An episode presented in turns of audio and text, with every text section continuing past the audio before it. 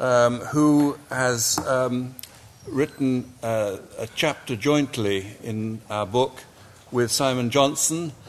Uh, Peter uh, is the, in the Centre for Economic Performance at LSE. He's also chairman of a charity um, called Effective Intervention, doing health and education work in India and Africa. Um, and Simon Johnson, not here today, uh, he's professor at MIT and um, a member of the Peterson Institute in Washington. Um, and Peter is going to address the question Will the politics of moral hazard sink us again? Peter. Thank you. Um, is this work? Yeah, it's working. Th- thank you very much. And, and uh, I want to thank you all for coming, but also thank, thank Paul uh, for arranging this. As, as everyone else says, we had had a great uh, series of sessions over the last year. And after listening to Martin today, I, I think, Paul, uh, you were very smart to leave finance a few years ago uh, and to keep everything you had. Um, and likewise, uh, I've lost some of it already. Richard, um, I, I, first met in the Central Committee of the Communist Party former headquarters in 1991. And it was a cold winter day, and he was.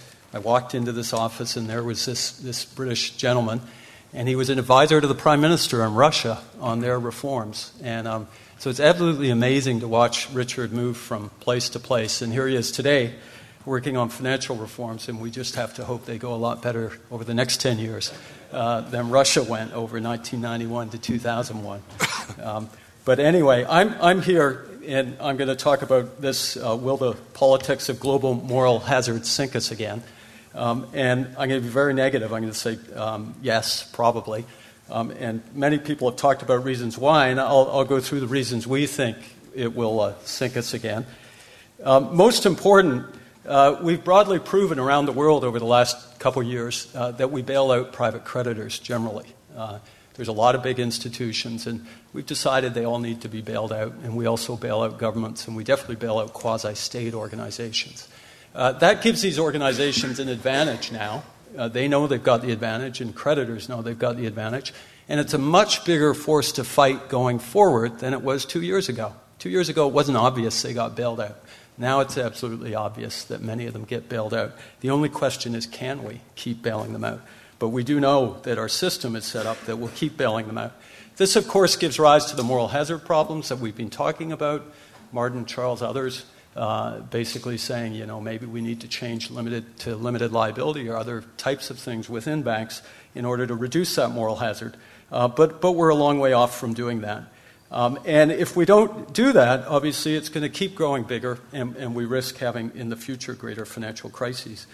I'd say the institutional reform that we're looking at now and talked about, we probably could have sat in this room in 1982 with Basel I or 19, early 1990s with Basel II talked about all the same things and had hope it was going to change. Um, and it didn't change, actually. As we see now, it only got worse. And so I, am going to go through and talk about why it's getting worse. Um, I want to first talk about how the size is getting bigger of this problem. Secondly, give some case studies to show you how we're all interconnected in the globe in all this. And then thirdly, um, after those case studies, discuss what Simon and I call the, the doomsday cycle and finally, uh, talk about what, what would need to be done to change that, some things, and then basically say that's, that's not what we're doing at the moment. So, let me start first about the size of the moral hazard problem. Um, there are people we bail out, and then we've created agencies that will bail out those people plus others, and we don't know who the others are. Um, but credit markets know that, and so you, you lend more cheaply to the ones who will probably get bailed out. These are the too big to fail banks, the quasi sovereigns, as I mentioned, interconnected entities, regional partners, Abu Dhabi and Dubai World. There's no way Dubai World could have borrowed as much as they did were it not for the fact that creditors implicitly or, uh, thought implicitly those, they would get bailed out. Eurozone members, um, who would have guessed the Eurozone would bail out everybody um, and all 1,400 plus commercial banks? IMF, now we know they have a trillion of capital and they've just expanded it, but I think at the upcoming G20 meeting, Strauss Kahn is talking about a new flexible facility that will be easier to access than the previous ones, and it's got to be a lot larger because it's designed for Europe. Um, so we're going to have a lot more capital, in theory, coming out of the IMF. Then we have agency debt in the US. We all know how, how that evolved. And then uh, one of my, I, I, always find whenever you look more closely at anything, you find another implicit guarantee. But, but insurance guarantee associations around the world, pension funds, etc., you find in a lot of countries these are implicitly guaranteed. Now, just to think quantitatively, I've, I've tried to estimate here very conservatively what the numbers might be. But uh, too big to fail banks, maybe 50 uh, trillion in, in Europe and the United States of implicit guarantees, quasi sovereign and other things at another 10 or so. Um, and when you add up all these implicit guarantees at the moment, they add up to 72 uh, somewhere around 2.5 times GDP. Well, our governments cannot afford really to bail all that out, so we've just got to hope it doesn't all fail. Uh, but we've got to hope it also doesn't expand. And as I said, both the numbers are expanding and the amounts available to each one are expanding at the moment. So we need very, very strong regulation to stop it since we're not using market mechanisms, which would be default. Well, let me give you uh, four simple case studies that we'll go through with some lessons and then talk at the end about, about what some solutions would be. And I'm going to use pictures because I'm the very last one. Right? So this is Iceland. Uh, there was a recent volcano, but I'm not referring to that volcano. It's the volcano previous in 2008, I guess, when uh, their system blew up. Um, Iceland, I don't, I don't, think in 2000 any of us would have thought Iceland would shake the financial world, uh, but it did in 2008. It caused a lot of contagion issues, etc. Now, how did that happen? Well, to happen, somebody had to lend to the banks. As you know, they built up about 10 times GDP in loans. Um, and here are the culprits. Uh, it started off in Europe. This is according to their Truth Commission report. The banks were able to borrow a lot out from European banks. Um, then those banks got a bit nervous about Iceland having a couple times GDP in bank liabilities. They were happy to give, though, because Iceland had no debt at the sovereign level. It seemed ideal, right? Each individual bank looked fine uh, because they knew the sovereign had no debt. They could bail out the sovereign, so the creditors kept lending to the banks. Well, then, then that stopped, um, but there was a new thing that was possible to exploit. In the US, we had CDO squareds, et cetera. Uh, Icelandic debt, for technical reasons, was a very good thing to package with other debt. It had high credit ratings and high yields because investors were nervous about it, but the credit agencies were not. So it was packaged into all that debt for quite a while. They raised more money, uh, and then they came here. And because of international treaty, it was possible to raise money in the deposit market, and IceSave grew up to become a very big bank. And now it's notorious, of course. Uh, the damage done is not just the losses, of course uh, in all the different investors that took on that debt. The, the blue, I should say, is the growth of external debt in Ireland. And when it reaches, and, and that's, I'm sorry, the blue is all the banks' external debt. The other lines are other external debt, and the, the, the total there is the sum of all external debt.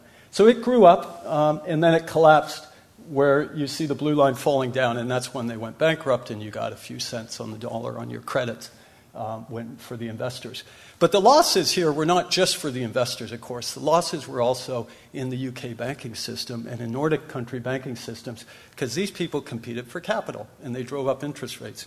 So back at home, we got a letter the other day, a, a year ago, I think, from Westminster Council explaining that they had uh, a little over 10 million pounds deposited uh, with one of the Icelandic banks, and they were hoping they would get it back.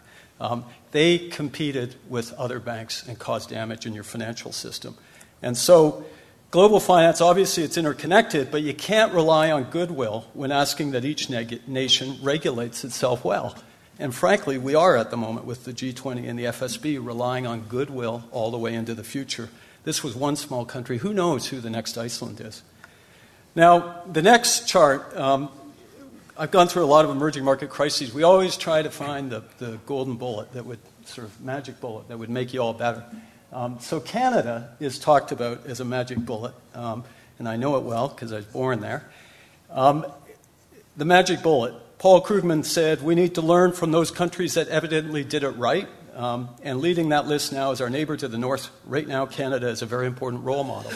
So, could we use a Canadian regulatory system uh, to, to solve our problems? The arguments people give for it are limited leverage, they had higher capital requirements than others, they avoided securitization. Why is a big question. Um, and then something that, that Larry Summers in the US often talks about maybe having five large banks that trade profits in return for strong regulation. is the way to make the system inherently a lot safer. Yeah, it'll be more costly, but at least they'll, they'll want to survive, so they'll want to be safe. Well, on that second point, this is the uh, president of Toronto Dominion, which is the second biggest bank in Canada. It's one of my favorite quotes uh, over the last year. Uh, he was saying this to debt investors when he was trying to sell them some debt from Toronto Dominion. He was going out on an investor roadshow. And he said, maybe not explicitly, but what are the chances that TD Bank will not be bailed out if it did something stupid? Well, that's a stupid comment, right? It got a lot of trouble in the press for him and everything because, of course, that's too big to fail. You, you, you, you can't do stupid things. And so it just shows these banks need to be regulated very, very carefully. Um, TD Bank is one of the banks now that wants to expand globally uh, quite aggressively uh, on the back of uh, their success so far through this crisis.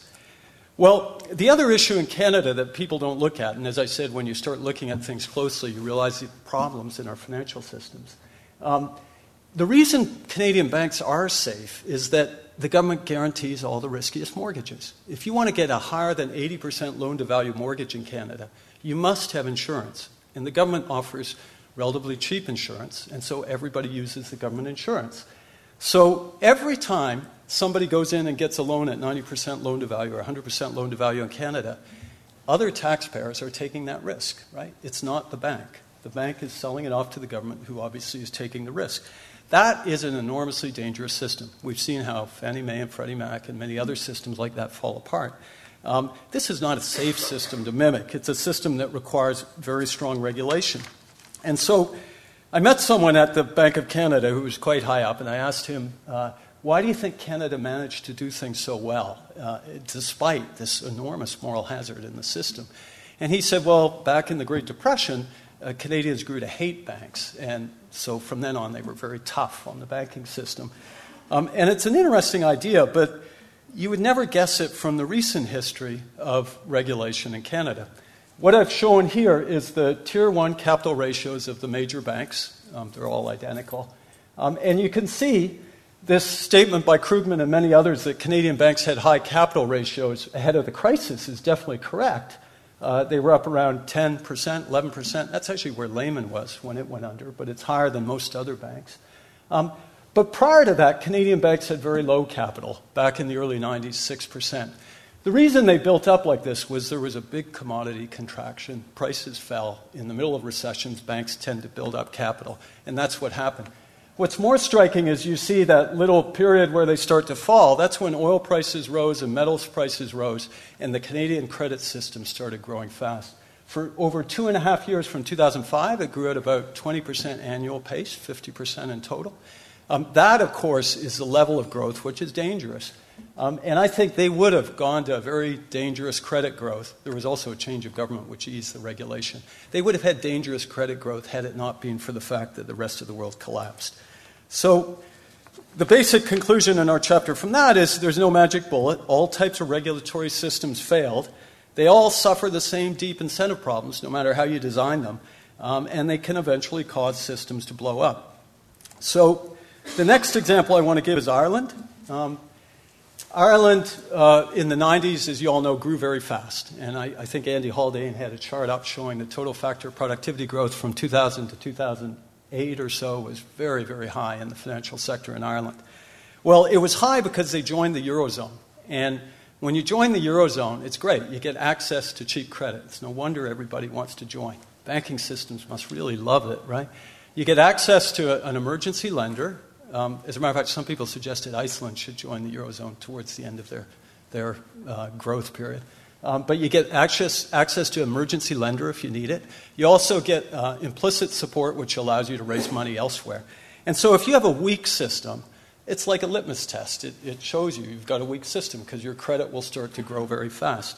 Um, this is one country. Of course, there's 16 in the Eurozone, and it's growing. Anyway, that's what happened with Ireland. They got access to the credit system. The banks started to grow very, very quickly. Had nothing to do with derivatives, anything like that. It was just standard mortgage lending. And mortgage lending, et cetera, drove the bank's debt uh, on their balance sheets from one times to 3.75 times GNP.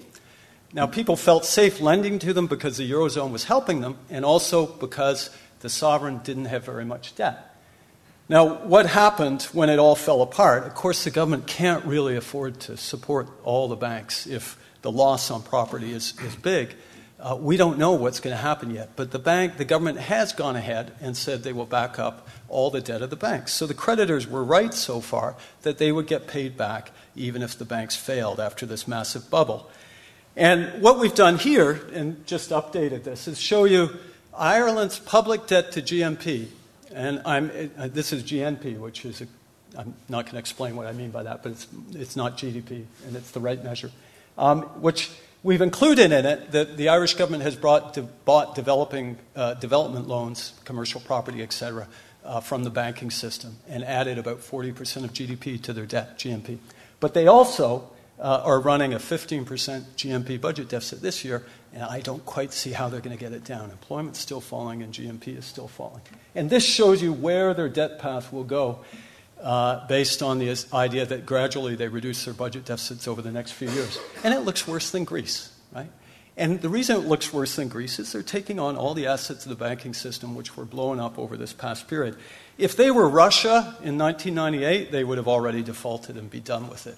Kazakhstan had a similar problem. They've defaulted, ridden down the loans, they're done with it. Being part of the EU uh, is, uh, means a different responsibility. They don't want to cause the contagion of causing the commercial banks to fall, but they also have access to the money to bail them out. And we'll just see whether they survive. But it's like Greece, it's a, an unbearable burden of debt, I would suspect, over time. So, access to capital will, from time to time, become easy, and we must expect it will find its way to the nations most desiring across the globe to use it, but some of those will abuse it, um, or at least have problems and, in retrospect. And will capital be better or worse allocated in the future? We just don't know. But what we do know is that there's going to be many more problems like this in the future. Because we didn't know you would get bailed out fully in the Eurozone in the past. Now we know, right? The regulators need to be a lot tougher going forward. And so let me end with the Eurozone, um, syncing with its moral hazard issues. This brings back the old Russia days to me. In 1992, uh, the IMF sent a team to Russia and they said, let's maintain the ruble zone in the former Soviet Union. And the Russians said, okay, how will we do that? And the IMF said, well, we'll have central banks in each of the new nations um, and they'll each issue rubles, uh, but we'll have a, a plan. And every year we'll control the plan, we'll have quarterly controls and everything. And the Russians listened and thought about it, and at the end of it all, they, they uh, there you have them, they said, no chance, right? And the reason they said no chance is because you have to trust each of the characters in the ruble zone, right? So you have Yeltsin would, would have to trust Nazarbayev and, and Lukashenko and Kravchuk, and they didn't trust each other, obviously. Um, and so the Russians said either we control money issue fully, or we won't have a ruble zone. And everybody agreed, fine, we won't trust the Russians to control it, so we won't have a ruble zone. And that, that was why the ruble zone ended. Now, the Eurozone um, has this problem. In the Eurozone, uh, you can issue, you can, uh, a government can issue bonds. Uh, their commercial banks can buy the bonds, and then the commercial banks can always repo them for finance at the ECB. And there's basically no limit to this at the moment, certainly no limit for Greece. And the implication, of course, is that it's always safe to lend money to the central government. It's also safe to lend money to the banks because you can do that in reverse. We're seeing in a lot of countries now the banks, I mean, sorry, the governments bail out the banks who are in trouble. So it's a, a deeply, inherently troubled problem. And of course, the reason that the Eurozone, and we have Kohl and Mitterrand on there, the reason that the Eurozone actually managed uh, to uh, be formed was that people weren't thinking about the moral hazard problems of the system or the deep incentive flaws in the system. They were thinking more about creating this as part of a grand program, which obviously is a, a, a terrific program in many ways. But it shows that at times, uh, and important times, politics does trump prudency for our global financial systems, and we're all linked into it. The Eurozone uh, was designed with deep flaws in place the hope was growth and stability pacts and things like that would prevent them from emerging. Of course, people understood that wouldn't prevent it, but it's meant to be a transition to something better. And we're still in that transition, and everybody is suffering the risks of it. And so, to be fair, let me end with, with the United States. And, uh, and this chart is what gets me worried uh, when I look at it. The black line is total credit divided by GDP uh, in the United States, and it's roughly tripled over 30 years. everybody's talked about this, about how it's you know, inefficient, various things potentially behind it. We don't know. But there's certainly a big growth of leverage um, going on, partly incentivized by moral hazard, partly by the tax system, various things, um, and it keeps growing. Meanwhile, every time there's a problem, we bail it out with our macroeconomic policy, right? We lower interest rates and we ease credit policy. And so I've marked on there the savings and loan crisis, the long term capital management bailout, the tech bubble, the subprime bubble. And sequentially, interest rates keep going down and down and down. And the recoveries, as you know, take longer and longer and longer. Now we're down to zero interest rate, and we've got the biggest budget deficit we've ever had. If I had the budget deficit here, you'd see the same thing. We simply can't keep doing this, right? If this trend is the correct trend, that it's only going to get worse, uh, then we're in deep trouble. And, and I think many people today have, have mentioned that in different ways. So that gives rise to what we call the, the global uh, doomsday cycle. And if you think, where are we at the moment? We're in the top left corner. Uh, we've gone through a crisis and we're tightening regulation and, and promoting more prudency um, in both the financial affairs and in the, the fiscal side. Um, well, you only have the big incentive to lobby against regulation when it exists. So, yes, the banks lobbied heavily to prevent it from existing. Once it exists, if you create a nice steep yield curve because you, you really make sure maturity mismatch is, is monitored at the banks, they have enormous incentive in such a liquid market to find ways to get around it. So that's the next stage. We're not there yet, but we, are creating the new regulation. We'll create it, and then the bankers are going to have a, a, a real uh, hard time. It's going to be a major focus, naturally. That's their incentive to try to break down that regulation. Well, I'd say break it down. Uh, some nations it'll break down faster than others because some nations have weaker regulators. Our politicians like a credit cycle. There'd be nothing better than having housing grow quite quickly in price, et cetera, ahead of an election. So why not, right? Well, one breaks it down. Banks will go to their own regulators and say, look, things are good. Those guys have much easier regulation than us. You're destroying our, our sector. Please ease up on our regulation. And that will happen, and we'll have the old race to the bottom again. Um, and then the losses will happen, and who knows where they'll come from next time, right? There'll be another Iceland, another Ireland, there'll be other countries. If it happens in the big countries, which it very well could, then it will be a global crisis. Um, the only interesting thing is we always make sure we have uh, people in place who are ready to bail out the system. And so, I, I you know, as, as, as, we know, people, uh, Ben Bernanke, Trichet, Strauss-Kahn, et cetera, are prepared and really believe in the idea you bail out the system. And that's what makes it all work. You make sure those type of people are in charge of regulation and the banking and the monetary policy, et cetera, and the whole thing keeps functioning. The only problem with this is that underlying it, the credit keeps growing and growing and growing, and our intervention to stop each crisis becomes more and more dramatic, and we don't know what will happen next. Uh, but it, you should put great concern over it, obviously. So, well, how would you think about ending this? Like, what would be the main, main things? And there's many different ways to address it, and, and I, I, must say I really uh, benefit a lot from people in our group on, on these issues. But I, I want to mention five things. First, I've made the point that we're very interconnected in the globe. And you can't have voluntary arrangements over regulation. I just don't believe that works. You need to have something much more fixed. That's why we have the WTO for free trade, and it makes a lot of sense for financial regulation. We, we, I'll be less. It makes a lot of sense for financial regulation. We need to set up rules so that we have minimum levels of capital, minimum uh, liquidity requirements, et cetera, across countries.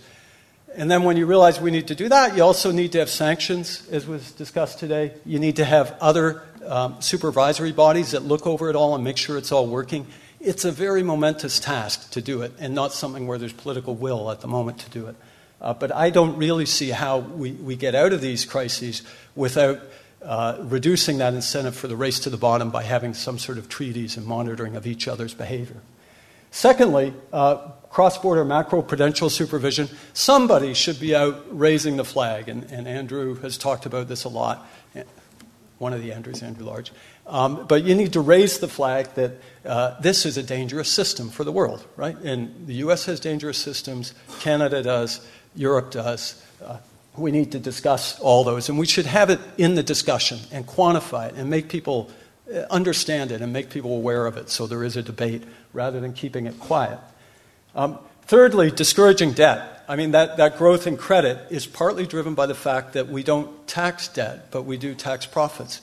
Uh, why not end the system of, of incentivizing debt by, for corporates, et cetera, uh, by taxing uh, uh, the debt also, taxing interest? So if, if, don't make it deductible from, from operating surplus. If you did that for profit tax purposes, if you did that, you would reduce the incentive to accumulate debt. You would level the playing field between debt and equity. That would help bring more equity into the, into the country or into the, the system. And, and Andrew Smithers has talked a lot about that. We need to let defaults happen. Um, that's more easily said than done, but one way you can, I mean, we've seen how they don't happen. We created instruments that were meant to share equity losses in banks, and it didn't work with these tier one instruments.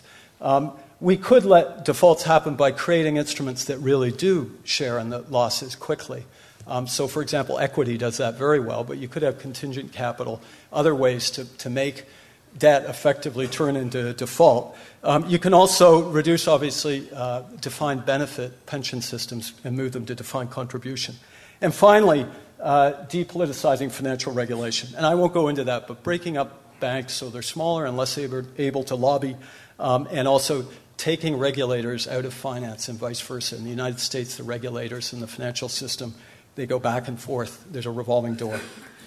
So that, that's the end. Um, I, I, would say of those five measures, none of them really are being implemented. There's little bits of it, but really it's not. Um, so it's hard to believe we've stopped the deep incentives in our system for regulation to break down after we bring it up again, and for banks, et cetera, to build up their leverage, leverage and lobby and for credit to be growing, growing just because we incentivize debt in many different ways through the tax system as well as through our moral hazard. Um, so, given all that, uh, we feel there is a real da- danger, of course, that we'll have another much larger crisis in the future. Thank you.